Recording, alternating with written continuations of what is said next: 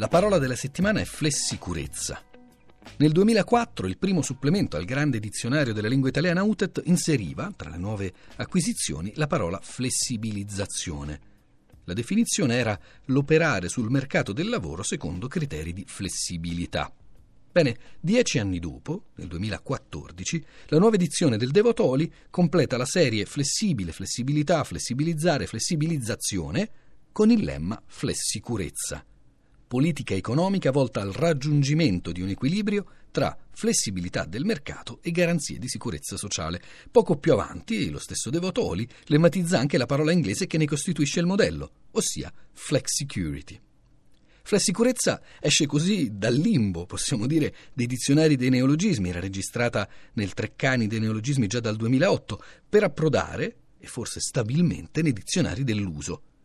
Anche se nell'uso delle ultime settimane risulta ancora nettamente più rara l'italiana flessicurezza dell'originale inglese flexicurity, niente in realtà di cui meravigliarsi, visto che il suo uso è legato a una legge italiana che va sotto il nome di Jobs Act.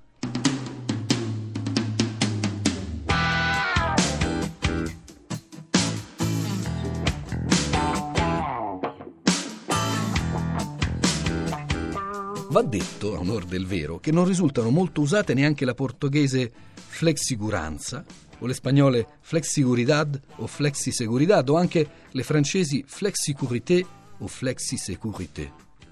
Due parole, come avete sentito, sia in spagnolo sia in francese, due parole leggermente diverse perché alla base ci sono due varianti inglesi.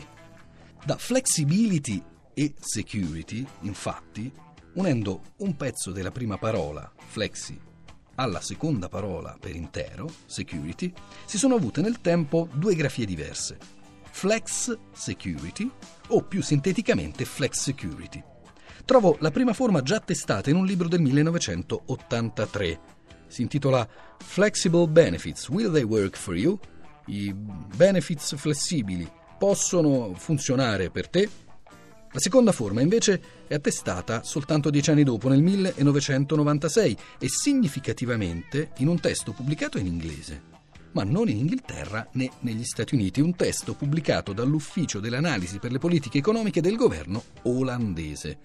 Dico significativamente perché la grande fortuna del termine flexicurity comincia proprio l'anno dopo e da un articolo del giornalista americano Paul Ames che si intitola, traduco, Il modello olandese offre un approccio flessibile alla creazione di lavoro.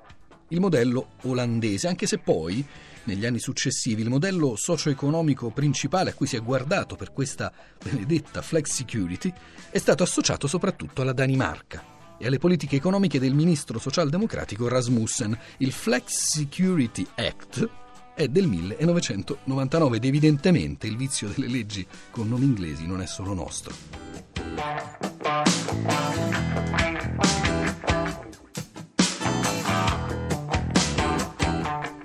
La prima attestazione di flessicurezza che sono riuscito a ricostruire è perfettamente coeva alla prima di flexicurity nella grafia sintetica. Si trova infatti nel volume Le relazioni sindacali in Italia, pubblicato dalle edizioni Lavoro nel 1996.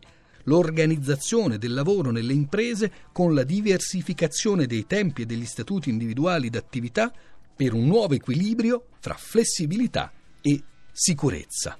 Aperta parentesi, flessicurezza. Flessicurezza è non solo tra parentesi ma anche tra virgolette. Come ricorda peraltro Silverio Novelli in uno dei suoi documentatissimi articoli nel portale Treccani, un'indagine dell'Istituto Piepoli, commissionata dal nostro Ministero del Lavoro nel 2007, mostrava come l'87% dei giovani tra i 18 e i 34 anni non conoscesse affatto il significato di flexicurity. In quegli stessi anni, tra quelli che la parola la conoscevano e la usavano, c'era chi la vedeva come la nuova frontiera del mercato del lavoro. È il concetto di flexicurity, tradotto in italiano con la brutta parola di flessicurezza, il cui significato però è molto chiaro. Dare flessibilità alle imprese, ma anche sicurezza, quindi certezza del domani ai lavoratori.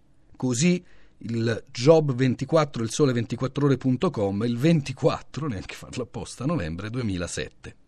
E c'era anche però chi ne denunciava apertamente tutti i limiti, come Luciano Gallino, che nel suo Il lavoro non è una merce contro la flessibilità, pubblicato dalla Terza nel 2008, dubitava che all'improvviso, scrive, in Italia si trovino i miliardi pubblici e privati per pagare i costi reali della flessicurezza alla danese.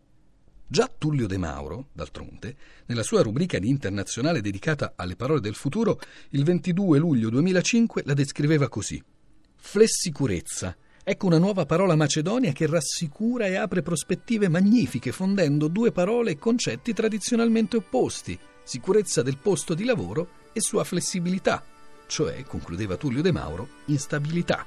Che da parola del futuro flessicurezza sia già diventata parola del passato? Viva l'Italia, l'Italia liberata,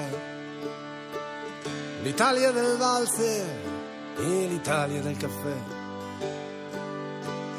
L'Italia derubata e colpita al cuore, viva l'Italia, l'Italia che non muore, viva l'Italia. Eccoci arrivati anche oggi alla fine della puntata e come sempre succede alla fine di ogni puntata della Lingua Batte, a salutarvi e ringraziarvi ci sono qua io, Giuseppe Antonelli, c'è la curatrice Cristina Faloci, il regista Manuel De Lucia. Un ringraziamento particolare va oggi al tecnico di Milano Nino Natalino. E come sempre trovate questa e tutte le altre puntate della nostra trasmissione nel sito di Radio 3, potete riascoltarle in streaming o anche scaricarle in podcast. Per comunicare con noi i modi sono sempre gli stessi, l'indirizzo lalinguabatte@rai.it oppure il gruppo Facebook lalinguabatte-radio3. Anche l'appuntamento resta sempre lo stesso, domenica alle 10.45, quando la Lingua Batte su Radio 3. L'Italia da dimenticare, l'Italia metà giardino e metà galera, viva l'Italia! L'Italia tutta intera, viva l'Italia, l'Italia che lavora.